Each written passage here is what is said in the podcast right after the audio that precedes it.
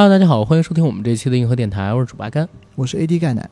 我是元英，啊。元英是我们这期节目的嘉宾，然后也是来串台的二零四零书店的主播。欢迎大家呢在各个平台上面搜索一下二零四零书店这个品牌，然后听听我们元英小姐姐和她的搭档所制作的节目。对我们是一档游走在阅读与生活之间的播客，slogan 是旨在用价值与美重建有意义的生活。但是实际上呢，我们是比较京派的播客，就是天天嘿嘿哈哈。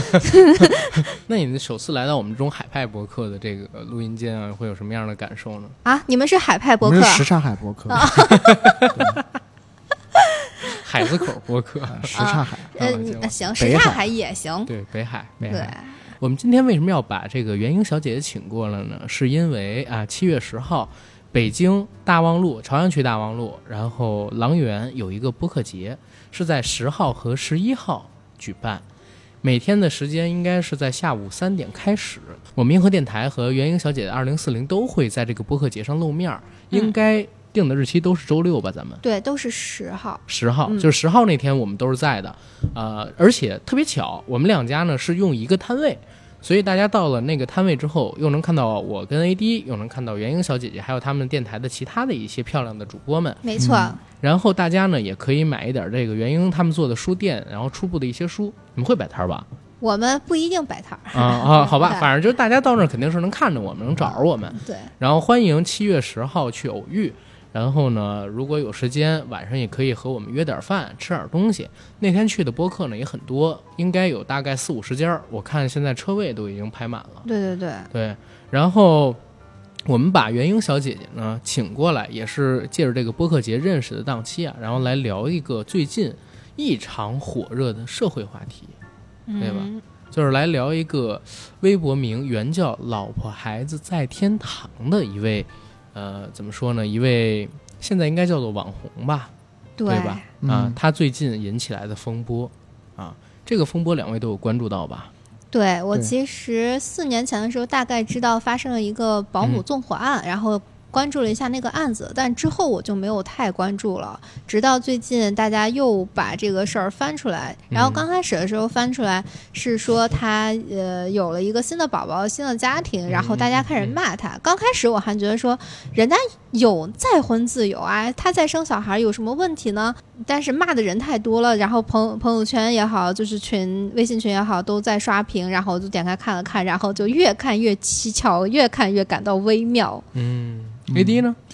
我也是。然后我通过这个事件，我就感觉到时间真的如白驹过隙。我也是跟原因一样。然后当这个事件刚刚出现的时候呢，嗯我也是关注了一下，然后也是属于那一批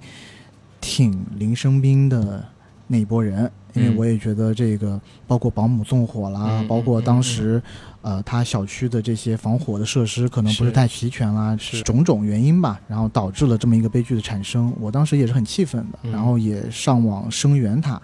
啊、然后最近看到了这个爱关于这个事情的最新进展呢，我自己也很吃惊，然后。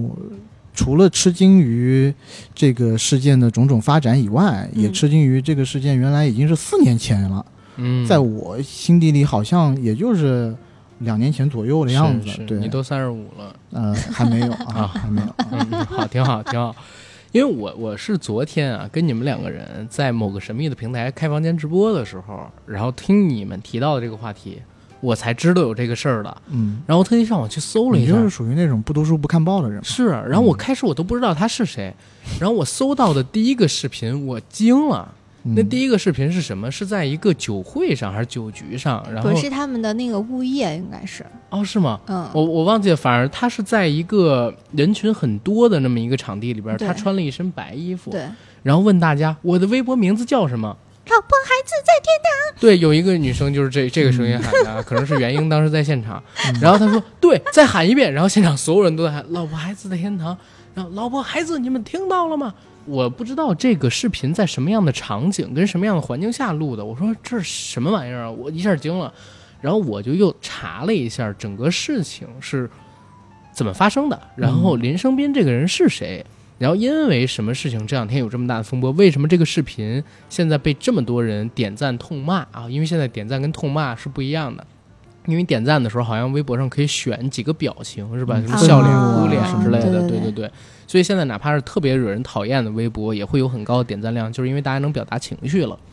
然后我去查了一下这个事情，呃，也查到了一个，比如说时间线，我可以在这儿跟大家分享一下这个时间线。嗯然后这个时间线其实是还是新浪微博整理的。嗯他说，最近二零一七年杭州保姆纵火案受害家庭的男主林生斌又火了。不过他这次呢，是因为晒了自己新生女儿的照片而受到的争议。然后林先生的微博原文是这么写的：考虑再三，还是想把这份喜悦和大家一起分享。感谢大家这几年的关心和鼓励，让我那段灰暗的岁月里看见太阳般的温暖。我现在有了新的生活，她是一个完全包容我、理解我随时泛滥情绪，并让我有一个安全感的女孩。也有了可爱的小公主。看着她出生的那一刻，我忍不住泪流满面。她终于又回来了，啊，这个他为什么又回来了？对我当时看到这个文案的时候，让我感觉到特别不舒服的，就是他又回来了。这个他指的是谁？是他的女儿是还她的亡妻？对，而且嗯，而且我真的就是呃后还感觉到很不适的，就是他的女儿和他的这个新的老婆为什么要去承担他的一个阴影？是的，然后后边他还有这段时间，对于说与不说，我备受煎熬。其实他煎熬了好几年啊啊啊！每当和朋友们在一起，大家都会刻意回避孩子的话题，我其实都感受得到。我也常常在评论区看到，大家都希望我重新开始，有个新的家庭，还有孩子。我知道你们都是真心希望我好，回归我曾经拥有的美好，回归正常的生活。但是呢，我也害怕，害怕说出来以后的狂风暴雨再次伤害我的家人们。渐渐消失的焦虑，最近又找到了我。每晚在梦境里翻江倒海，所以我听了心理医生的建议，活在当下，过好自己的每一天。因为明天和意外不知道哪个先到来，所以今天我和陪伴我多年的朋友们报个喜，希望能得到你们的祝福。取名的时候，妈妈说小名就叫暖暖吧，暖暖爸爸，一个爱笑的小金牛。当然了，我们对于这个刚刚出生的小朋友，我们是给予祝福啊。对吧？但是针对于这个林生斌啊，就是刚才我说的那个叫做“老婆孩子在天堂”以前微博名的这位网红，他还有一些事情要跟大家普及的，就是刚才我所说的时间线。二零一七年六月二十二号，杭州保姆纵火案发生，然后林先生的妻儿呢是四人身亡，一妻三子女。第二天，他就注册了一个微博，名为“老婆孩子在天堂”。然后同时呢，为自己已经死去的老婆还有孩子进行维权，并且向社会大众公告自己的维权进度。时间一年后，二零一八年的九月，纵火案犯莫焕晶被执行死刑。又过了半年，二零一九年的四月，林生斌呢与绿城物业达成和解，获赔一点四个亿，并且他发布了一条视频，把妻儿的样貌纹身纹在了后背。五个月后，二零一九年的九月，他以妻儿名字命名的童装品牌正式成立，并在淘宝开店，还承诺每卖出一笔就将收益的百分之十捐出去。截止到目前，他名下店铺已经有超过一百万的关注粉丝。二零二零年七月，他的微博改回林生斌本名，而去掉了“老婆孩子在天堂”的这个名字。二零二一年的四月，清明节，他发文：“等忙完这一生，我来看你们。”是写给他的亡妻和孩子的。然后就是刚才我说的六月三十号，他发的那篇长文，向大家公布了自己呃再婚生子的这么一个消息。然后呢，在他发布了这条嗯微博之后，大家我我也是听你们俩这边说，然后我特意去看了一下，嗯嗯他的微博就爆掉了。大批的网友攻陷了他的微博，在下边咒骂他，说他两面三刀，怒操深情人设。然后过去的几年时间里边一直在欺骗大家，而且呢列举了他的种种罪证。你比如说这个孩子，他公开的时候已经出生一段时间了，嗯，那怀上这个孩子的时候呢，应该是在二零年。那大家也都知道，二零年年初的时候是有一些这个呃社会发发生问题嘛，就是大家都不方便出来，不方便交际。也就是说，嗯他结婚应该是在二零一九年，甚至要更早。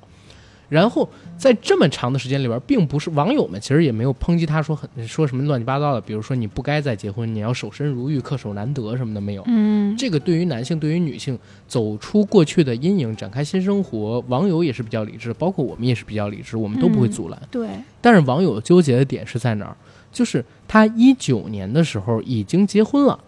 然后二零年的时候就已经妻子怀孕了，但是他一直还在消费，或者说通过消费自己的亡妻和之前死去的那个三个子女嗯啊、对去赚取流量、眼球跟收益。然后直到今年的四月四号，他发的那篇长文，就清明节那篇长文，还是说等我忙完这一生，我去找你们，是要去陪这个亡妻跟死去的孩子的。那到了他六月三十号公布自己的这个东西的时候，他就觉得，啊，那你之前刻意营造的深情人设是假的，对吧？如果你是一个深情的人，不是说你不该再婚啊，那应该说你再婚了之后，你应该在第一时间为你现在还活着的这个新的老婆和新的孩子，为争取一点权益，让他们有一个被公开的权利。对啊，让大家知道他们存在，不能让他们像呃很多明星隐婚一样，让他们隐姓埋名的过日子。这是第一点。第二一点呢，你如果是一个这么深情的人，你现在说等这辈子结束了，你要去找你的亡妻和之前的那几个孩子，那你拿你现在的老婆跟孩子当做一个什么？对，我就想他百年之后，他到底是要去天堂，或者是某个其他的地方去陪他的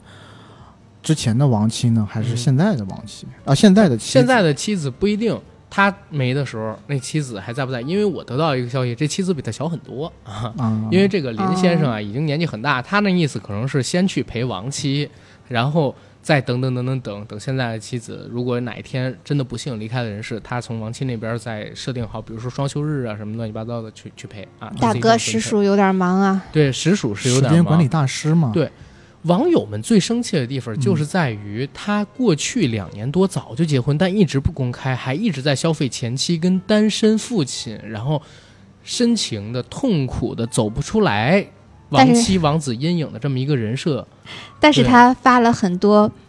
精修照片，他虽然痛苦，但是他的照片都很美丽，文案也都很嗯，那个华丽。所以针对这个事儿呢，就是我们也可以来聊一聊。但是当然了，我不希望就是我们这个节目聊什么太多的八卦呀。比如说现在有有传言说这个，呃，林斌生杀妻，对吧？是雇凶杀妻，然后是啊，林生斌不好意思啊，说雇凶杀妻的。然后有说这个呃林生斌早就什么转移资产逃到国外了，在公布之前，我觉得这个不太可能吧，因为他公布之前也没想到自己公布之后会被骂成这样吧。这有什么想不到的呀？啊，是吗？反反正我觉得可以聊的东西很多，大家都可以来聊聊自己的看法啊。嗯然后女士优先这次来了个女性视角嘛，对，元英小姐姐，呃，我其实一直不太喜欢关注这个事情，就是因为她一直在发微博。我其实真的挺难理解她在这个事情的第二天就注册了一个新的。微博号，他反应非常快的是去维权，因为正常人来说，当然这个也不绝对啊，嗯就是正常来说，他是应该是有一个反应不过来的时间。嗯，你是这是这个人真的是一个经商的奇才，他才会想到第一时间我要去呃微博去搞这些事情，把自己的这个利益最大化。不管怎么样，就是他的那些深情让我感觉非常不舒服，就是感觉很假，就是。不是像真的发自内心的那种感情，我不知道是因为他的文学功底不太好，还是还是怎么着，嗯就是有一种看《甄嬛传》的那个十七爷和甄嬛的那段感情那种感觉，就是浮流于表面，很假。我觉得有一点就是肯可以肯定，就是他确实文学功底或者对文字这方面的呃遣词造句，他不是那么的有修养或者是有嗯。学识，呃，所以才会有了他最新的这篇 Po 文里头最后的那一句话，对吧？那个你终于回来了。但你终于回来了这句话，其实让很多人如果他仔细读几遍的话，其实是挺让人觉得不舒服的。嗯，这个你代指的是什么东西？代指的是你的亡妻还是你的小孩儿？如果是你的小孩儿的话，我觉得啊，他只代指的是他的小孩儿，或者是代指的是他对小孩儿的这份感情。某一个小嗯以前的小孩，那个女儿，但是，但是无论是我就算他是代表以前的那个女儿的话，嗯。以前的女儿和现在的这个女儿又不是同一个人，嗯，你这样对代指的话，也不会让人觉得舒服，嗯对，对而且而且是不同的妈妈所生的，对啊，这个是比较呃有问题的一点，就是说。是。因为那这两个是个不同的个体嘛，嗯。我觉得他如果遣词造句更呃精致一点的话，或者找人过来看一看的话，可以避免掉一些不必要的这种呃误解也好，或者说让从公关公司角度上面去处理，没有，我觉得我觉得这个是有一定问题的，的包括他的很多的那些遣词造句，都让人很觉得像是一种公关文或者是营销文，嗯营销号才会用的一些呃就是词语或者词汇语句。其实我特别不理解他的地方在哪儿啊？因为我当时，嗯，虽然我是因为你们才知道他最近发微博被骂这个事儿，但是关于他的新闻，我之前也是有关注的。一七年的时候，突然有一天我在 B 站上面看到了一条视频，嗯叫呃一个男人的崩溃只在一瞬间。嗯，然后当时那个视频是一个剪辑视频，有好多片段剪起来的。其中有一个视频是一个中年男人坐在嗯小区楼的旁边那崖子上，然后失声痛哭，仰天咆哮，涕泗横流，然后满脸都是眼泪、鼻涕之类的，周围人都在围着他。然后当时弹幕上就有说，这个男人他的妻子和三个子女都在另外一栋楼的嗯火灾现场当中，然后这个男人被人劝下来之后，知道呃子女还有妻子已经去世的消息，痛哭成这个样子的。但是我我我想说什么？当时我觉得他的痛苦是真实的，其实我也能理解，或者说我能相对理解他为什么在第二天开微博这个事儿。我可以跟大家分析一下我自己的视角，因为我自己代入一下。然后我们有一些听众是知道的，因为我父亲是很早的时候突然之间离开的，大概是我上初中的时候。嗯然后突然之间离开的初二那一年。其实当天我是非常痛苦的，但是其实我当天晚上我就感觉没什么太大的事儿了。我我心里边肯定还是难受啊，嗯，但是我当时呢，可能是因为太小了，嗯我并没有觉得这是一个特别特别大的事儿。嗯然后当天晚上我就正常的吃饭，偶尔想起来可能会难受一下，嗯但是呢，并没有说一直困扰着我说几年几个月，然后等等等等等等。嗯当然，我也很爱我的父亲啊，所以我想说，可能人跟人确实是不一样的。有的人嗯走出的就是很快，有的人走出来呢就是很慢。他可能是走出了很快的那批，而且他当时还有一个问题，就是当时他的妻子还有子女去世了之后啊，他要呃把这件事情公诸于众，嗯包括他就是注册那个微博、嗯最开始的原因。是为了惩处真凶，嗯，向社会公众就是汇报督促这个事儿，嗯因为当时就已经开始有捐款了，嗯。网友的速度特别特别快，然后包括他还要跟这个绿城维权，他注册微博也是为了维权，但是这块儿我都能理解，或者说我我说这个角度可能有人不认同，但是我能从这块儿就是让他自洽一下，但后边有我不理解的地方，嗯。就是当我父亲去世之后，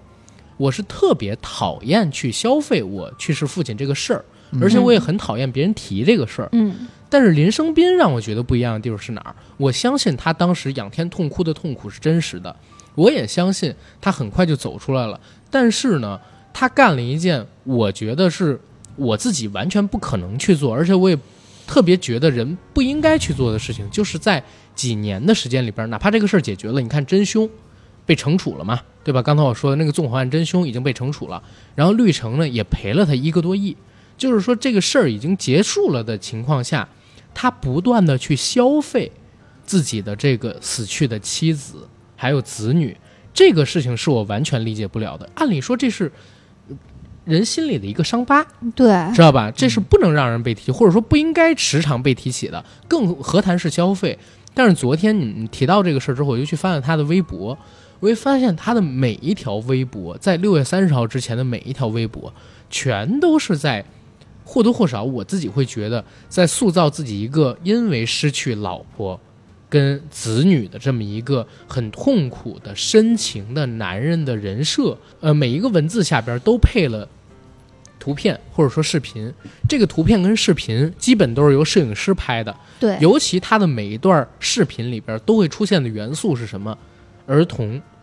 然后还有这个装扮成他妻子的模特演员，好像在复刻或者说在模仿一个完整的家庭，再加上他配的那文字都特别忧伤啊，嗯。就给人塑造起一个他好像因为老婆跟子女都没了，然后自己呢走不出来，所以他造了这么一个品牌，只是为了让自己心里舒服一点，能在拍摄这种商业大片儿啊、商业宣传片儿的时候感受一下天伦之乐，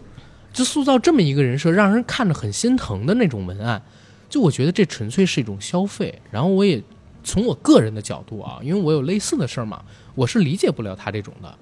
对他是用这个东西在牟利，最起码在我自己这边看来，所以网友在这块骂他，我或多或少能理解一些。好，我想说我的两个个。两个觉得嗯很奇、很微妙的观点啊，嗯就是第一，你刚才说就是说，呃，人走出来，你当天没有太痛苦，有些人是很容易走出来的。那个时候特别痛苦，呃但是到了晚上，其实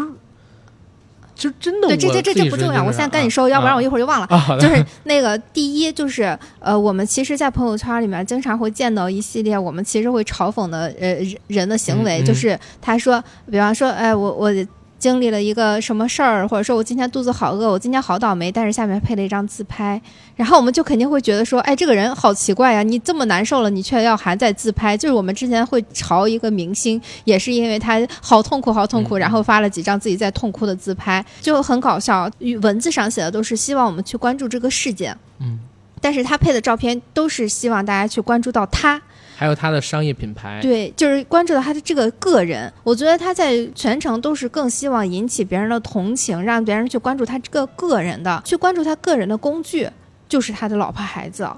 然后还有一个就是，我觉得他特别。你刚才提醒了我，我觉得他特别不自洽的一点就是说，他营造的这个人设是他走不出来，但是你看他的行为是全都走出来的人才干得了的事儿，这个事儿也结束了，对对吧？纵火的被处刑了，然后绿城赔钱了，包括我刚才说，他第一第呃第二天就注册了微博，嗯。这是一件很冷静的事情，是需要走情绪稳定之后，嗯。他才能去理智分析，去投入一个新的阶段的。那他其实用你的话说，他可能很快就走出来了，他很快走出来，但是他却选择了继续消费，他是就是一种行为诈骗，妈的，对，其实我觉得啊，他那个注册微博这个事情，我从我自己的角度出发的话，我倒是可以理解一点，嗯。因为当时这个案件出来的时候，他不光牵扯的是命案。这个保姆，对。而且他还牵扯着他要单人去对抗绿城。绿。城，对。那维权的时候，你要知道，一个人去对抗这么大集团的话，那肯定是很慌的啊。对。然后他如果也是在经商这么多年的话，可能有一些基本的概念，就是说，呃，我要得到媒体的支持，我要嗯获得最大量的声量，把我的声音散出去。那这样我在跟一些大公司谈判的时候，还会有一些起码的筹码。是要不然的话，我们也知道，就是以我们老百姓去跟这些大集团打官司，能赢的屈指可数，几乎几乎就没有。我相信意是最直接的。我相信，如果他不注册这个微博，他去跟绿城来私底下做这个和解的话，那可能可能就拿到的钱和一点几个亿之后的这个相比是天差地别的一个数字，甚至都拿不到，甚至是是绿城可能有用一些手段就把它封住口都有可能。嗯所以这一点我是从我这边来讲我是 OK，对，但我自己不舒服的那一点呢，其实也是原因之前的第一点，就是我昨天在看一些相关报道的时候，我发现，哎，在他注册微博之后不久，其实一直在微博上面哭天喊地嘛，对吧？就是为什么是我？为什么这样的事情会，呃，沦落到我的头上？嗯那这样的一条微博，很简短的微博，下面会配四个图，对吧？然后这四个图呢，是是啥图呢？呃，上面两个是两个表情，是当当时非常火的电视剧《人民的名义》里达康书记的表情，里面配的文字是我还能说什么？另外一个是宝宝心里苦啊。嗯然后下面啊两个图，一个是林生斌的在电梯里的自拍照，嗯。啊挺人模人样的啊。另外一个是他抱着一条狗的照片，是拍的他那条在说都是宠物狗，他曾经发在自己微博他曾经发在自己微博，上的东西。因为他微博现在设置了半年可见，所以这些东西其实这是网友扒出来网友扒出来的，对，他这样的做法很像之前一个演员叫姜潮，啊，我刚才就讽刺，我但是我我害怕是他的名字不能说，所以我说了我们是是那个个麦妮演员。娜的老公吗？就是不是，是一个他跟他妈，他说他呃生活很痛苦，然后跟他妈妈视频哭了，然后就截图了自己哭泣的照片。啊，哭泣九连拍，就是然后就是然后他的就是他。他的配文是好久没有和妈妈聊天了，今天我哭得很很伤心，对不起妈妈，让你难担心了，我真的好压抑，我好累，我好难受，没人懂，我知道我是爷们儿，我不应该哭，我错了，我情商为零，然后九张连拍，而且是自拍，对，自拍照，就像这样，其实我们在日常生活里，尤其我不知道阿甘啊，反正我的圈子里很常见，啊，就是有一些嗯。女生或者一些男生啊，他们可能比较的自信对自己的容貌，所以当他们在朋友圈或者一些比较私密的这种社交平台发一些关于自己的动态的时候，无论动态写的是什么，配的图永远是他们美美的自拍照。哎，没错没错，就所以这一类人呢，我觉得其实就挺假的，我就直直说了吧，嗯就挺假的，就是我直观，直观感觉就是很不好，我就很不喜欢这样的人。然后我自己呢，跟人做朋友或者找一些就是，呃，去评判一个人的时候，如果我知道我看他的朋友圈，如果是这样的这样子的人的话，我会主动的就和他保持距离。对，因为感觉他的智商低到会传染。而且我我觉得不光是智商的问题啊，他发这个这样的事情为什么会发生在我身上？大家应该都知道，他说的这个事儿呢，应该是刚才说的这个纵火案导致自己妻子子女然后全都去世这个事儿。然后他配了一个宝宝心里苦，很扯的一个逻辑，你知道吗？好像他是在恶意在夸张这个事儿，用一个戏谑的图在戏谑这个事情。对他是所以我觉得个宝宝真的伤，心吗？关键所以我觉得他的那个就是理解的方式可能有一些问题，嗯但是当然这个我我也是，呃，如果我硬要理解的话，我可能也可以理解，就像就像是有一些，我只能说他够土，嗯如果他完全不懂这个含义这条。微博是几几年发的？能看到吗？现在没有，他这他这个截图就只有是今天什么什么，嗯然后我刚刚要讲的就是，这可能是一个认知上的差距。就譬如说，他发这个表情啊，嗯当我我说这一点是有一点在帮他说话的啊，嗯就有没有一种可能，就是他不觉得这两张表情其实是搞笑的表情？因为这两张表情，如果我们在 啊，他是这种脑回路吗？我操！哎，我觉得他是一个同理心还蛮差的人的。就你听我哎听我确实是。不不不，你嗯听我说，就是说，因为如果是我们在正常聊天过程当中发达康书记的表情包的话，其实觉得这个是搞笑、开玩笑的开玩笑、调侃的。但是有很多时候，你去跟你的父母长辈聊天的时候，他聊天的最后结尾可以可以呃可能会给你一个那个微信里的那个微笑的表情，但但但是大家都知道，现在用微笑的表情在朋友圈里面 或者在微信里面就等同骂人，是的，嗯。但他们 get 不到。对，而且他们有的时候父母那辈会给你用一些奇怪的表情包，就是完全曲解，对完全曲解里面的意思，对不对？就有没有可能是好这样？像想到了什么，突然间就笑起来了？。就是有没有可能是这样？那我我觉得这个如果是这样的话，那就可以归结归结于，所以有没有一种可能，就是他的认知是和我们有极大的不同的？他有欠缺他的认知，哎，对，这就是我我昨天看到他那个他跟他老婆的那个聊天记录的时候，我忽然发现，我为什么觉得说他的情感表达让我不舒服，让我觉得假，是因为我真的是在看到他跟他老婆的聊天的时候，我发现这个人其实是没有什么情感的。你们比方说，他老婆说他带三个孩子快累死了，或者说他觉得很很辛苦之类，他的反应永远都是我相信你可以的，加油之类之类的。他会把感受屏蔽掉，他是没有办法共情别人的辛苦或者别人的快乐的。包括他最开始红的时候，也是晒出截图说他跟他老婆呃是很甜的，但是其实你仔细看他的那些甜甜的对话，并不是发自内心的，而是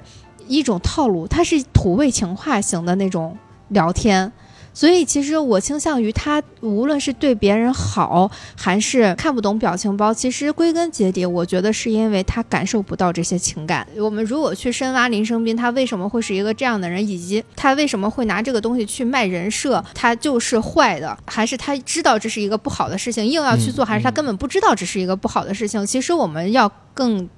关注林生斌他出生在一个什么样的成长环境。是，所以我我其实刚刚想了一下啊，我觉得啊，嗯，他这些举动，我其实多多少少都可以用文化程度不高来解释。对于别人的这种情感的宣泄，他是不知道如何去回应的。嗯，那他的回应呢，只能是那种，而且尤其是文字表达的时候，嗯他可能更难。如果他是当面面对面表达的话，他可以给一个肢体动作、一个拥抱、一个怎么样。但文字的话，他可能只会用特别简单的语句，那种类似于鸡汤文的东西给你打气。但打气，知道这个嗯我们来看啊，如果是我们来看的话，我们会觉得这个东西很很平淡。没但是如果在他的那个角度来看的话，可能这就是他能给的最高的东西了。是我先跳出这个林生斌的这个事儿啊，我刚才不是在说，就是我理解不了他嘛，嗯嗯啊，就是他为什么会发这些东西，然后一直在这个事情结束了之后发有关于他妻女的东西，然后配上他商业性的。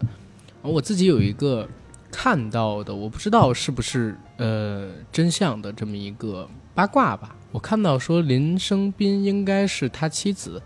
还有他的子女去世之后没多久，其实当时就已经有经纪公司找到他了，要签他做网红。嗯呃，这个事儿我不知道是不是真的，但是哪怕这个事儿不是真的，林生斌确实也在他妻子和这个子女纵火案发生然后去世之后呢，就成立了一个公司，然后并且把他自己的微博还有他本人的名字都注册成了 IP。嗯啊，然后我注册成了商标，不好意思。后来呢，他又开了呃一个儿童童装品牌，对吧？嗯就是童真一生，从他子女还有他那个前妻他们的名字里边取字儿嗯做的这么一个品牌。然后这个品牌，刚才我们一直没有提到的是，刚才虽然只说了他在淘宝店铺上边可能有上百万的关注，但是他的年销量是数千万元的。这个淘宝店铺的年销量啊，年销售额是千万元的。那每年我们算净利润，做过服装的，然后又买过，比如说网红店铺的服装的朋友们，应该知道这里边的水分是挺大的。嗯林生斌，我自己会觉得啊，我我自己真的会觉得，就是我虽然也是属于呃走出来的很快的那一批，我相信他也是走出来了，然后我也相信他当时的这个。嗯，怎么说呢？当时的痛苦跟深情都是真的，因为哪怕他跟他妻子那么多年了，已经没有什么感情了，感情破裂了，但对于孩子，这是退一万步讲，而且人夫妻在一起那么多年，怎么可能没感情了？但哪怕没有感情，跟人孩子，他自己亲生的三个孩子，这怎么可能是能说不痛苦就不痛苦的？我我有一个观点啊，其实就是我们其实昨天在某平台聊的时候，有一大哥就说，呃，他站在林生斌的角度说，林生斌当时一定是非常痛苦的。是当然，但是我想说的是啥？啊他肯定还是走出来了，而且当他发现这个事儿可以用来挣钱，可以用来变现的时候，嗯他就开始不断的消费这个事儿，这个是我觉得很可耻的。我要讲的是，嗯我是同意他应该是痛苦的，嗯嗯，但是我也觉得存在一种可能，就是他压根儿都不觉得这是个什么事儿，哎，对，啊，我觉得也有的，是。也有的，你知道吗？就是有一个很严重的问题，也有这种可能性。在于这个孩子，无论是一个或者是三个，是女方生下来的，妈妈以十月怀胎的方式嗯。生下来，对这个孩子的感情比男方嗯。的感情要深厚很多。嗯就如果你说一个妈妈在她小孩死了以后，她没有什么感觉，这是我完全不可能相信的，因为是她自己生下来的，这十个月的经历，是她和这个孩子共度了这么多，她不可能没有感情。但是你要说爸爸，我还说是真的有可能，而且历史上我们听过很多故事是有这种事情的，是对吧？小孩生出来，只要不是男孩，有一些就是偏远地方的爸爸会把那小孩拿出去埋了。是，甚之至之前是有这种故事的。对啊，嗯就是我们没也没有办，我不是说他就是这样的人，嗯但只是说我们也没有排，呃，我们没有办法完全排除，猜测，所以这些都是猜测，对有不排除这种可能性。就是他是有这种可能性的。这么说可能有点不好啊，就是嗯他可能觉得可惜，但是他一个，如果我们用一个不好的角度去想的话，嗯他一个男的，他只要再娶，他还是还能再有十个八个的孩子，不对对对，他确实是可惜，这种人也是有可能的。对啊，对然后，但是我想针对于这个事儿，我们先来聊别的事儿，因为我、嗯我自己觉得啊，就是林生斌啊，现在呢，他这个网红路应该是被封掉了，嗯，嗯因为他现在你再出来做的话，其实你那个店铺不被人举报到，把你连保证金全赔进去就不错了，对吧？嗯接着做你这衣服全都压货。啊，一定是要赔的。他做网红这条路基本上已经被封死，所以其实以后我们不太能够看得到林生斌的呃消息了。不管他这个人怎么样，这个事儿其实也差不多该尘埃落定的。但我想，也让我们来聊另外一个事儿，就是你们觉得为什么网友会针对林生斌这个事儿有这么大的怨气，然后起这么大的争端？包括为什么在林生斌的微博下边呢，还能分成两派的网友？一边呢是痛骂林生斌的，骂他是傻逼，骂他是骗子，骂他是嘚儿的；还有一批呢是支持林生斌的，说林生斌走出来很正常啊，然后林生斌不应该开始新生活吗？你们为什么要骂他？为什么会产生这两种网友嗯，嗯的讨论？所以我们可以先说一下这个，我觉得啊，我还保持我昨天的观点啊，就是嗯大部分的网友生气嗯在于自己的情绪和情感被利用了，被欺骗了。他生气的点是在被欺骗。拿我来说，一开始这个案件发生的时候，我就有在关注，然后我也是上网声援他的一批人嗯之一。嗯，所以这个案件慢慢的侦破，然后赔偿等等的都到位，嗯对吧？？你看着他的那个经济生活条件越来越好，我也有上他的网店看过，但我没买衣服。但我的初衷呢，就是，哎，如果我去他的网店里头，我看一看，如果有适合我的，我买一件也无妨，嗯，就当支持了。再加上他，呃，在去年疫情期间也给呃一些地方捐过口罩，我觉得也是好事一件。所以呢，我一直觉得呢，他是在就是一个挺好的一个人设。是再加上他在微博里面不断的重复他对亡妻和对自己死去孩子这种思念，我那我让我更加觉得啊，他是一个这么深情的一个好男人，然后永永永远远走不出来。但是我们不希望他永远走不出来，而在那个时候，我甚至希望他早点走出来。嗯，但是当这个事情发生之后，而且是以这种形式发生的时候，对，以这种形式发生之后，我一开始也是秉持，也是秉持那种观点啊，就是我还没有深入了解的时候，嗯，我还是我也跟原因想说啊，那别人也有走出来的权利啊，你知道吗？我和原因的想法是一样的，啊就是别人也也有走出来的权利，别人的那个生活也很长，嗯你难道要让人家一直生活在这种痛苦的轮回里吗？对嗯谁也没有这种权利，而且他也不应该遭受这种嗯痛苦。呃，但是当我做了更多的这种啊、网络冲浪以后，发现他和这个他和现在的这个妻子好的端倪，在一八年初的时候嗯就已经发生了。是的，是的，有一些人已经在一八年一月、一二月的时候，就已经在某博物馆里面拍到了他和应该是现在妻子的那个呃一起手拉着手在逛博物馆，而且而且一八年十二月份还是十月份的时候，在澳大利亚发现他和某女性一起去高空跳伞，嗯。对。甚至有一些传言说现在生的这个小孩是二胎。就是嗯但是这是传言，啊但是这个是传言对但是这个是传言。但前面那个一八年左右这个嗯时间线倒推，其实是差不多的推得上的。嗯对，所以呢，我就在想说，哦，那你原来一八年的时候就已经有了感情的进展，那你在那个时候其实或多或少的应该去跟公众报备一声，或者说，理论上来讲啊，作为一个人是没有跟呃，就是作为一个人是没有义务向公众告知他个人的私生活的。嗯但这个嗯事情为什么特殊？就特殊在他一直是在利用公众对他的怜悯而获取利益。而且他本来就是在暴露自己的私生活，对，来获取利益，。那他在这段时间里暴露的私生活，就是他有选择性的暴露了，是就他只暴露了他想让公众知道的，哦，他想让公众知道的这一面，又误导了公众。嗯以为他是一个怎样的一个人设，嗯怎样深情的一个人设，但是他隐瞒的那一部分呢，又恰恰是跟这个人设完全相反的。我觉得，大部分网友的愤怒也正正源也恰恰来自于这一点。简单点来说，就是觉得自己被骗了，嗯，就是自己被涮了，像个傻子一样嗯被他玩弄，然后被他调动起了情绪，然后他觉得你们公众应该帮我的时候，那我们就应该流着泪来一起帮你，对不对？然后他觉得利息利利益得到最大化了，或者说纸包不住火了，他把这个事情丢出来，他觉得公众也不会发现前面的蛛丝马迹，但是不好意思，大家已经发现了，所以嗯这就是他引火烧身的一点，就得到反噬的一点。啊嗯我觉得有一部分理中客，他们秉持的，我觉得他们的心也是好的，就他们秉持的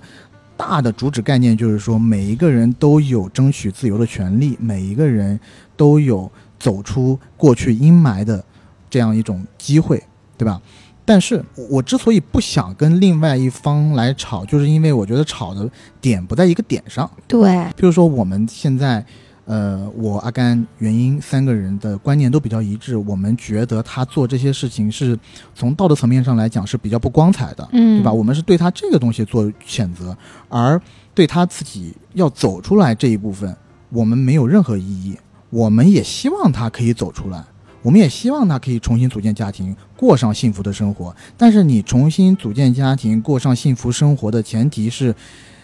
与此同时，你不能再继续的去隐瞒你这些事情，因为你未来的这些呃开心的生活也好，嗯嗯你未来这些重新家庭组建也好，应该都是被人祝福的。是的，对吧？是的，你应该向公众有个交代。如果我是他，我就会去嗯，比如说我得知我自己可能喜欢上另外一个呃女孩子了，对吧？在那个时刻的话，我可能隔一段时间我就要好好想一想，我是不是要把这个事情公布于众，对，然后一步一步的看事情发展再来，嗯对吧？我也不会去那么密集的还去对这个呃亡妻去做这种悼念啦、思念也好。当然，有一部分理中客他的观点就是存不存在一种情况，他既怀念亡妻和他死去的小孩，他也很爱现在的妻子和小孩呢？当然会存在，当然会存在，嗯但只是说现在的情况特殊就特殊在，他完完全全的暴露了他和他对原来亡妻和逝去孩子的思念，但完完全全的隐瞒了他这一部分他现在的这个呃感情的新进展。其实我我我是这个样子，刚才呢，AD 在说，我就在搜他那个孩子，他不是说一个可爱的小金牛嘛？我在搜这个金牛，它是四二零，然后到五二零好像是啊，反正是四月下旬到五月下旬，因为我对星座不太理解，但刚才查到是这个。如果我们按怀胎十月五二零出生算，这个孩子也应该是在二零年的大概是九十月份怀上的。嗯然后我自己个人认为啊，应该他这个婚呢，可能是在二零二零年中期，最晚也是在二零二零年中期的时候结的婚，然后跟这个新任的太太结识的时间最晚也得是在二零一九年。嗯为什么？因为二零二零年上半年。其实他是没什么机会去认识陌生女性的，因为疫情，对，因为嗯。疫情，哪怕我们不根据现在大家微博上边讨论出来的资料，嗯。或者说找到资料来看啊，我们只用最简单的时间线回溯去看，他跟现在的新任妻子结婚，或者说是认识，也得是在二零一九年，因为他认识这个妻子，并且跟这个妻子结婚的时候，他已经是一个亿万富豪了。嗯。然后他现在在考虑自己婚姻的时候，我觉得会比我们穷人或者说普通人要更谨慎一些。嗯对吧嗯？几乎不太存在这种闪婚的情况。然后那我们再往前推一下，他是在一八年的时候，呃，莫焕晶吧，应该是当时那个纵火案的保姆受到了惩罚，而且他应该也是在一八年左右的时候拿到了那一笔一点多亿元的赔偿款。嗯啊，好，那拿到这个赔偿款之后，然后在这个梦幻经也被呃绳之以法之后，其实原来对于他前妻还有他的子女之前去世的那几位子女，所有关于呃追讨啊、维权啊，然后方向的事情就已经全部终结了，对对吧？就已经全部终结了。然后但是呢，我看到他发的微博还在一直在消费，说啊你们在天上看到了吗？然后每到什么天气，然后跟他们一起发一些什么。但是从一八年开始，他就建立了一个品牌嘛，在那个品牌出现之后，嗯他所有品牌的内容上新，然后包括说他们打榜，包括说到固定的节日大促，都会利用自己，或也不是说都是利用，他都会发有关于自己妻子还有孩子的一些照片，还有一些其他信息，做这些打榜或者说商品的宣传，发到微博上面去，或者说发到一些其他的平台上面去。那其实在我看来，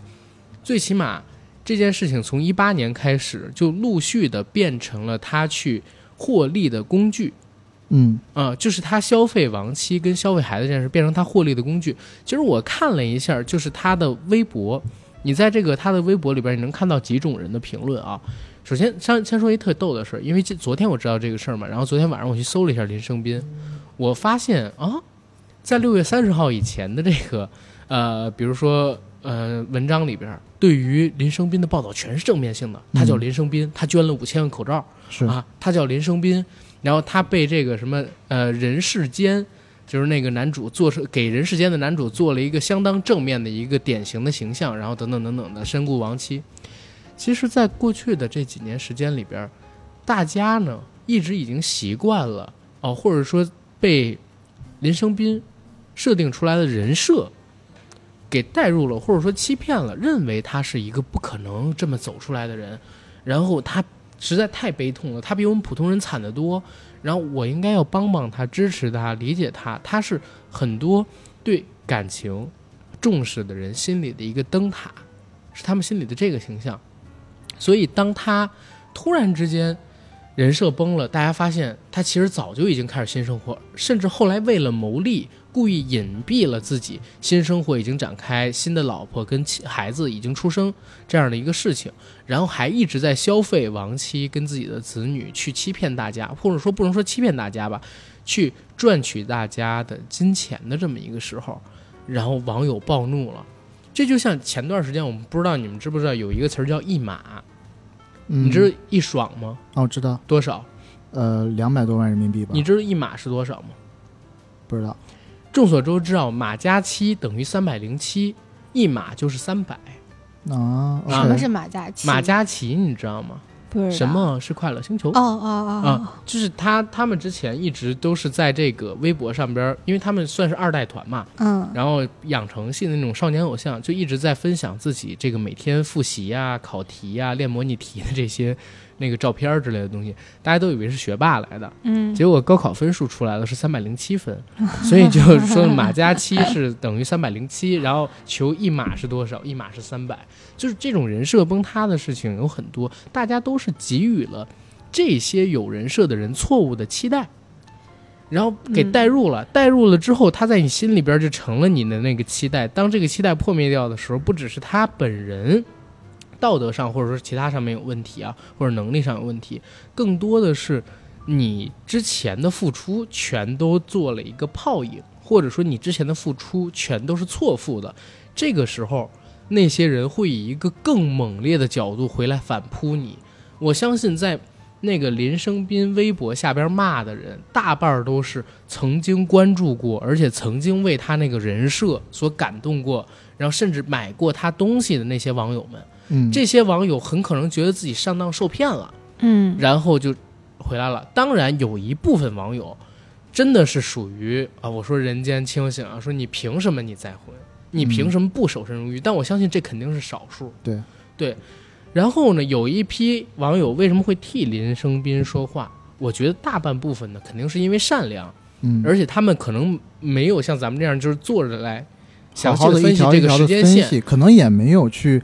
呃深入的去查过对这些事情的他来龙去脉只觉得，是其他人道德绑架，对，对对？吧？但是他没有详细去干这个事儿，还呃，然后他们是属于善良，还有一部分网友呢是真的很喜欢林生斌，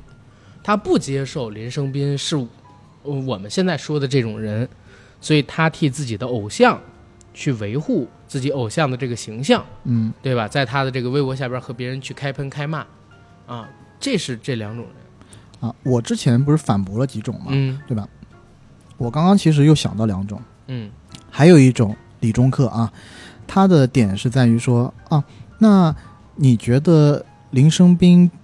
就是因为我们以现在他有了孩子倒推，其实他在他老婆孩子去世没多长，没有太长的时间，他就已经找到了新的感情的寄托嘛，嗯，对吧？那有一些人就在这儿说了，就是说，OK，那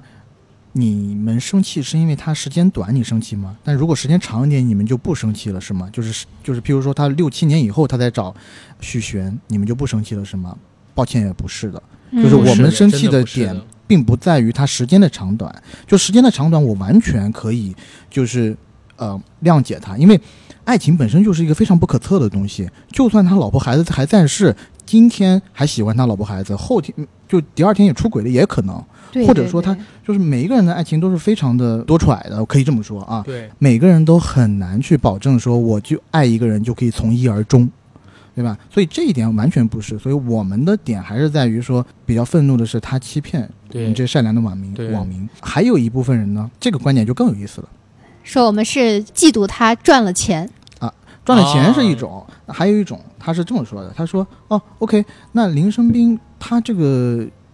结交新欢或者说续弦的消息，也没有义务去跟那个大众汇报啊，对吧？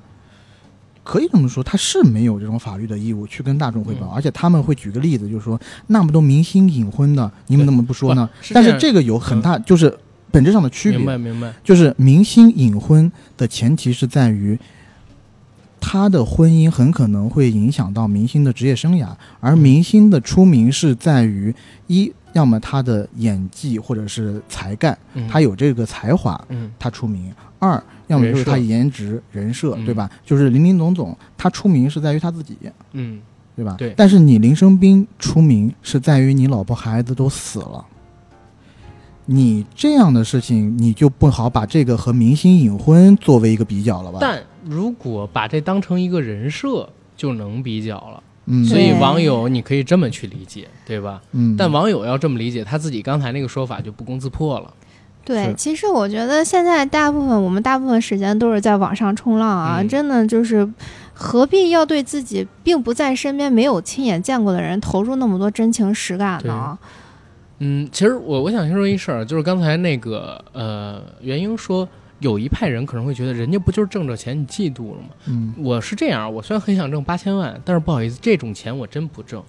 这种靠家里边人没了，然后就是挣钱这个事儿，我是我是宁愿永远别发生在我身上。如果站在他的立场上来想的话，我老婆孩子四个人都死了，我赚这些钱难道不应该吗？赚就赚了吧。所以这个就佐证了我那一点，我压根儿就没有嫉妒他赚钱这一点。嗯我觉得他该赚，你该赚，你赚就赚，但你不能骗着我们赚。对，对其实这是个诚信问题，这根本不是赚赚不赚钱的问题。这个就特别像是，比如说大家去骂陈赫、骂文章是一样的。你比如说陈赫，他跟他老婆早就离婚了，然后在离婚之后，两个人呢还一起上夫妻档的节目访谈，嗯，然后还出了本书，还出了本书。他那本书也是在这个婚姻已经破裂，但还没有实际办这个离婚手续的时候，嗯按离婚手续那会儿来算啊。嗯，然后在那个时候出版的，就是在靠这个挣钱卖这个深情男的人设。然后文章也是啊，对，文章当时一直在消费马伊伊琍，然后直到大家发现哦他出轨，然后大家都去同林生斌也是一样的，就是文章靠这个人设圈粉，然后陈赫靠这个人设圈粉，当然现在靠火锅店去卖钱了啊。然后这个林生斌也是靠这件事情去博人眼球、去关注，然后去嗯圈粉。然后他现在呢，跟自己立的这个人设不同了，网友去喷他，其实是很容易理解的一个事儿。网友从来没有说过他不能走出来，嗯那是或者说嗯哪怕有也是极少数的。那群网友如果这么说，一定会有人喷他，而且喷他我绝对支持，不可能道德绑架人家让人不结婚，人也没多大岁数。没错，但是最其实我刚才跟袁英在节目录制之前，就是我们俩还在聊嘛，我说其实最好的一种方式，或者说如果我们把我代换成林生斌，嗯我会选择的方式是什么？我会诚心诚意的跟大家说，当这件事情结束，一八年结束了之后，我虽然我也可能会开公司，毕竟这账号它值钱，我不挣白不挣，对不对？嗯但是我会跟大家说，我走出来了，我要准备开始新的生活，然后未来我的人生还有很多种可能，我依旧爱我的那些子女，还有我的前妻，但是我也必须要开始我的新生活了，因为我自己还有我的父母，还有更多的人需要我去照顾。嗯然后这个他这么一说，我相信绝对有人会支持他，或者绝大多数人会支持他，不会像现在这样。然后呢，他一九年如果发一八年发的这一条，一九年他在公开哦自己这个找到了现现在的老婆，然后再到现在生了一个孩子，我相信大多数人都是支持他的。嗯他做的最蠢最蠢的事儿，就是一直在消费自己的前妻跟孩子，塑造自己深情男走不出来的人设。但是他好像对，但是他好像很没有担当，他给我的感觉是一个没担当的人。对呀、他可能自己，我我真的我有我也会认同 A D 的那个说法，嗯鉴于他的眼界，限于他的眼界跟他的这个认知，嗯，他自己可能会觉得我就不能把这事儿公开，我只要把这事儿公开了，我就什么钱都挣不着了。是然后我要嗯把这事儿公开了，我要跟大家这么说了，大家就没人关注我了。我要把这事儿公开了，大家会得喷死我啊！嗯我前面这么惨，然后怎么样？结果他就做了一个实际上是最蠢的事儿。当然，他这些事儿啊，可能都没有对第三人讲的，嗯可能都没有对他下边的人说过，因为他跟下边自己的员工可能还要维持自己这么一个形象呢。对，对不对？就是他的心路历程可能没有跟任何人说过，全都是他自己拿主意。这种人是有可能的，很多人都会想啊，他有公司，他有员工啊，他有这个什么经纪公司，他有人帮他做人设，他有人帮他运营他的账号，他不会跟这些人聊一聊吗？他不会跟这些人聊一聊吗？但是实际上，大家千万别忘了，就是这种事儿，比如说靠着死去的亲人，然后立人设这种事情，我我我很难相信会有一个人特别堂而皇之的告诉身边的合作伙伴，你应该帮我怎么运作这个事儿，对吧？这从人情伦理上边来讲，其实是一个挺羞于启齿的事，自己靠着这个去挣钱，或者说去靠这个去立人设，所以很有可能全部都是他自己去操作这种东西。然后再对接上他之前的出身，还有他这些年的经历，然后他的眼界跟他的认知等等等等，你就能理解他为什么能做出这样的事儿。是我觉得就是之前我们说这个事情复杂，复杂也就复杂在，其实你很难去揣测他到底从头到尾就是这么这么样的一个人，还是说。当一个人被突然推到了聚光灯底下，然后接踵而来的名利关注度，让他迷失了方向，让他迷失了方向。对。因为人是可以可以变的嘛，对吧？对。他可能是在这个过程当中，我们也不否认，他在最开始的时候，他可能是真的就特别特别爱自己的前妻和对对那个逝去的孩子。对然后他也他的目标也很单纯，就是想为前妻和逝去的孩子讨一个公道。但是随着接踵而来的一些其他的东西，一些其他的利益裹挟着他，推着他往前走。对。哎嗯袁英，你有没有看过一部戏叫《黑镜》？嗯，看过黑镜之前里边有一个叫呃一千五百万英里，对吗？嗯，嗯是一个黑人小哥，然后在一大片的虚拟显示器面前，嗯然后他骑自行车，然后换一张门票，对然后去参加类似于一个《中国好声音》那样的节目，然后改变自己人生。嗯。其实这个事儿，我觉得很，呃大家也可以去看那个《黑镜》那部剧啊，这一集，它其实很像我们刚才聊到那个林生斌，对，他原本呢是喜欢一个女孩儿，然后想给这个女孩儿付出一切，把自己积攒下所有东西都给了这个女孩儿，让这个女孩儿去参加那个选秀，让她成为歌星，改变那个女孩的命运。结果女孩到了现场之后，当然也有那个牛奶的原因了，喝了那个饮料，然后精神恍惚，再被一鼓动，最后就做了艳星。她当时是想以死相逼，上这上边去怒骂一通，然后自杀，或者说去点醒其他所有在屏幕面前看着的普通人，希望他们不要这样做奴隶。嗯但是结果呢，她说完一段特别慷慨激昂的演讲，特别呃躁狂的表演完之后，他拿起玻璃片儿对准自己的脖子，可是聚光灯瞄准他，这些现场的评委都鼓动他说：“只要你做一个你现在这样用自杀这种形式来做的这种演讲节目。”嗯脱口秀哎，脱口秀，你一定能大红，你也改变自己的命运。然后聚光灯照着他，他没有喝那个饮料，嗯他也迷失了。对，然后他就选择了，因为下一个镜头就是他在一个镜头前面告诉大家说，你们的生活就是一滩狗屎，大家都在欺骗你，你要逃脱出来。然后最后一句是，好，今天的节目到此结束，啪，把这个 拨在自己鼻那个脖子上边那块玻璃拿下来，然后他自己进到了一个更大的房间。就是我感觉林生斌可能也这样，他真的痛苦吗？就像之前那黑人小哥嗯去参加那选秀节目之前，他都是痛苦的，都是真实的。嗯他都有的。但是当聚光灯打在他的身上的时候，他就迷失了。然后慢慢的，他就一直在拿着这个东西做。他可能也知道这个是错的，但是他下不了了，嗯你知道吗？他没法停下来了。是或者说他也不想回到一个呃不好的生活状态中对他，习惯就是大家关注他，拿他当一个明星，他一呼他一呼百应。嗯，然后那种感觉应该是很爽的，对对，很难以割舍。对就我们看过很多的这种电影啊、电视剧，为什么明星当他过气了以后，其实他的落差非常大。对，就像《我爱我家》里头，对吧？那个呃，哎那爷爷叫什么名字来着？富明老人对，我爱我，就像我家《我爱我家》里头，富明老人，人退休了以后还不适应呢，对吧？对对对，失去了那种一呼百应的状态，他都不适应了。那你像林生斌这种对吧？你都是几百万的这种大网红，嗯，呃，当然说网红有点过分啊，但是就是 KOL 吧，他真的是网红，对，就是亲子类的。对，他也知道，他也知道，他一一旦对吧，把这个事情爆出来，那他可能万一失去了这种号召力，对他来说是，我觉得是天塌下来一样的感觉。嗯对，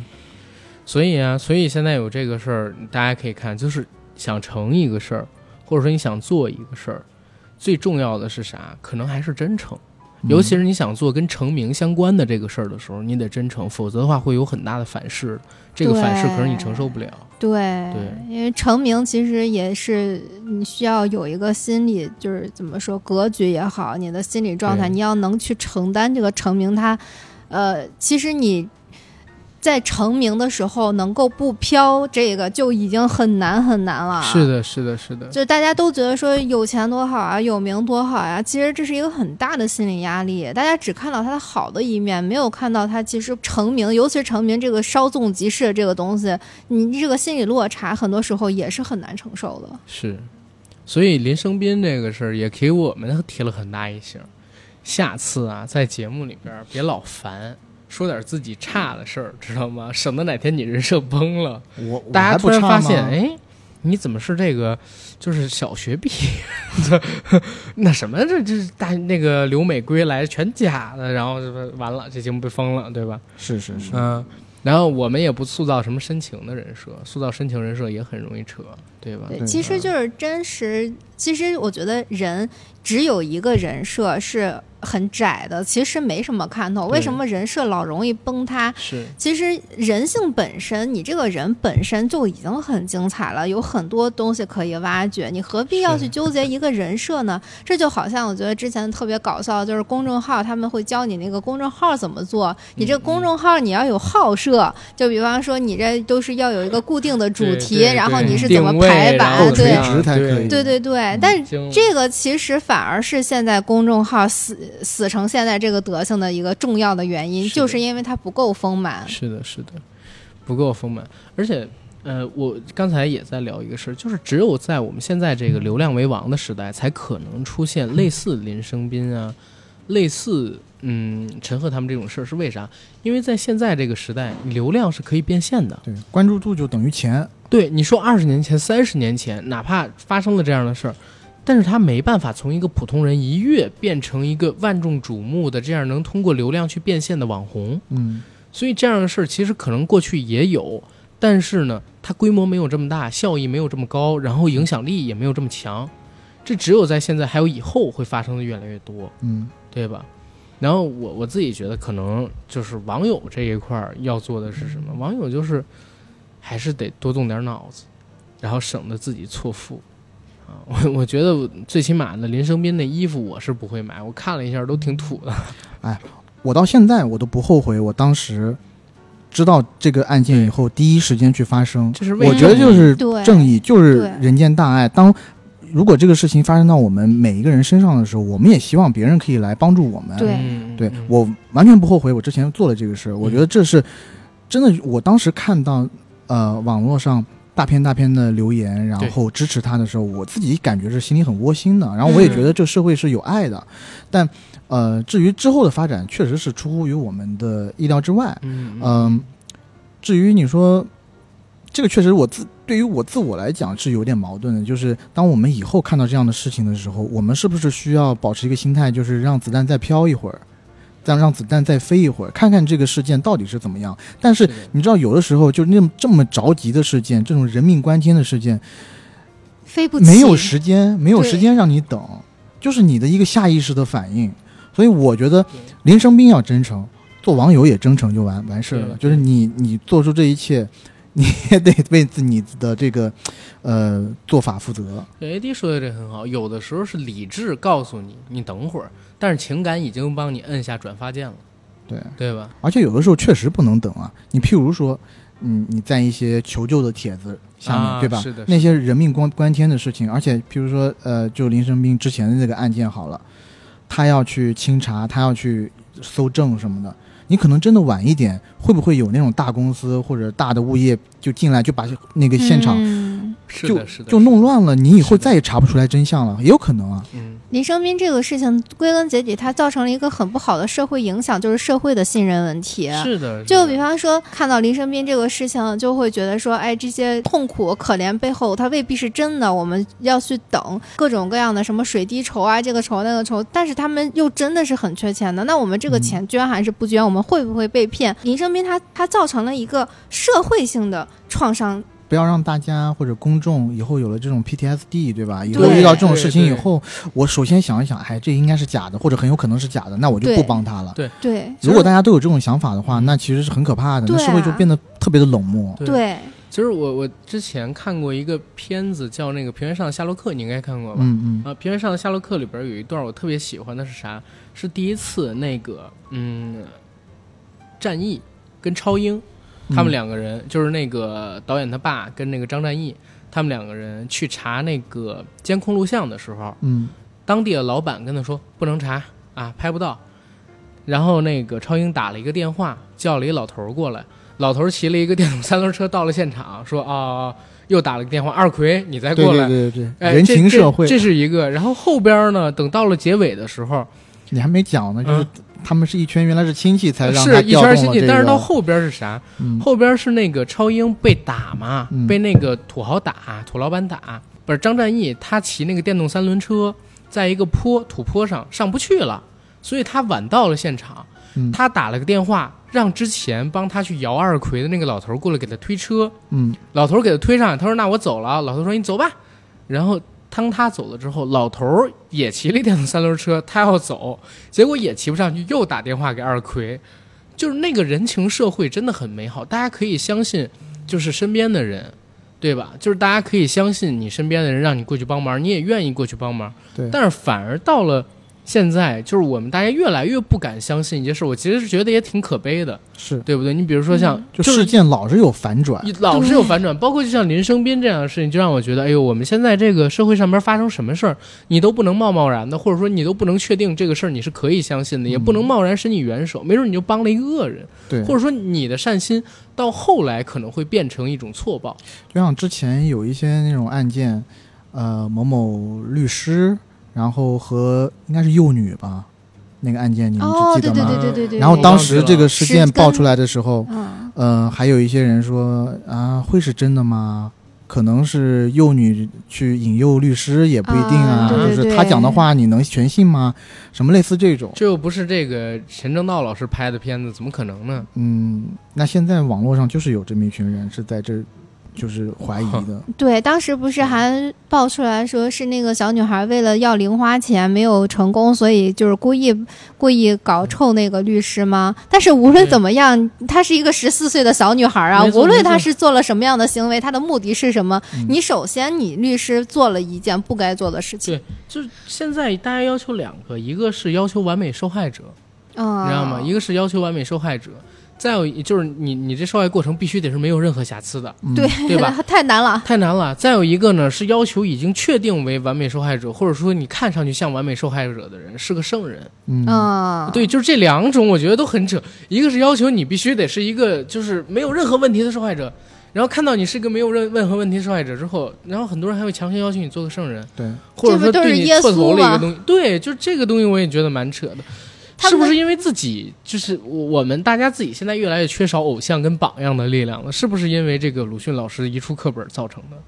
我觉得是因为我们小的时候被教育的就是要呃要道德上的完美。我不知道你们啊，反正我们是这样的，嗯就是你这你这个人你做人不能有任何瑕疵，这就是你你对自己的要求，就是别人对你的要求是这样的，你就认为这个社会应该是就是人是不能有瑕疵的，包括一个可怜人，他就一定是要是要可怜的，他是没有那个反面的。的其实我们是缺少立体的人性教育，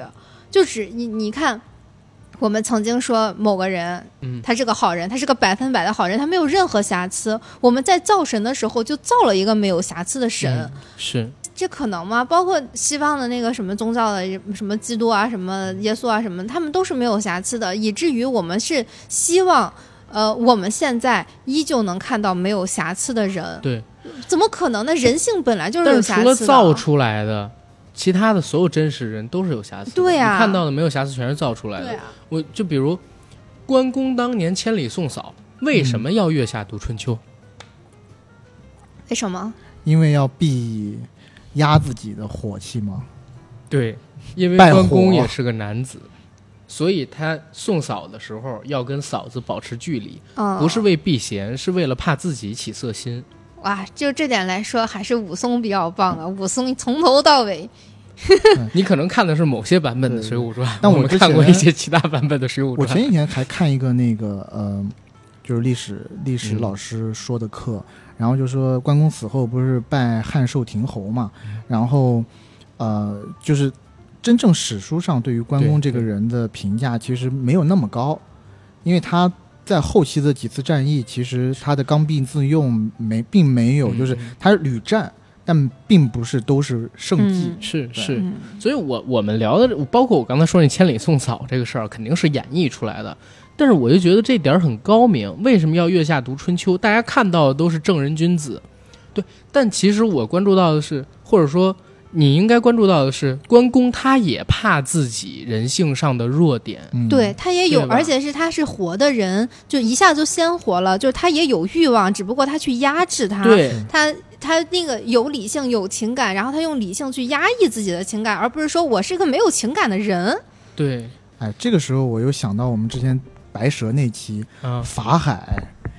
哎，对，法海是他法妈有毛海都已经？法海都已经你知道吗？就是徐克那版里头的啊青蛇里的法海，啊他不是动情了？法海对对那版是有欲望那，个强压欲望的，对对对，嗯那版是很真实的，让人觉得就很棒。但是我们小时候看的电视剧那版法海，简直就是让人费解，就是费解那是李解。中克，八几年版那个《西游记》，嗯对吧？唐僧经过女儿国的时候，对不唐僧？也心动，也心动，对走了以后，那个电视剧里面不还放吗？《女儿情》啊，嗯。由万晓利老师演唱的。哦，不是 万晓利老师后来演绎的版，本。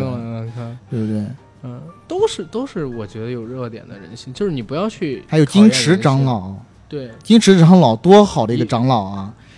对。你还记得吗？就是对对对对，偷唐僧袈裟就是那个。财财 袈裟，我的宝贝。但是在这个袈裟出现之前，哪怕他爱钱，他也是爱民如子的，经常施粥放棚啊的，要留的长久，金池长老对，挺牛逼的啊！挺牛的，挺牛的，嗯我靠！所以不要考验人性。林生斌就是这样一个，他突然就被啪扔到了一个他自己完全不属于的那种，嗯，或者说自己他把握不住，你知道吗？越来越觉得就是潘长江老师那句话说的特别好，对，就真的你把握不住，这里边的水真的太深。林生斌，他你想想都把握不住，你说啥呢？没错呀，你想他的这个经历，到他呃，就是一七年发生那个事儿之前，他的人生其实并没有给他太多的积淀，就是真的，当他被打到这个聚光灯下的时候，他把握不住。你能抓握，你能把握所有你能把握的东西，这句话是有道理的。你把握不住的，给你你也把握不住，对你会失控的。嗯他就是抓住了一个，或者上天让他把握了一个他自己把握不住的东西。但他之前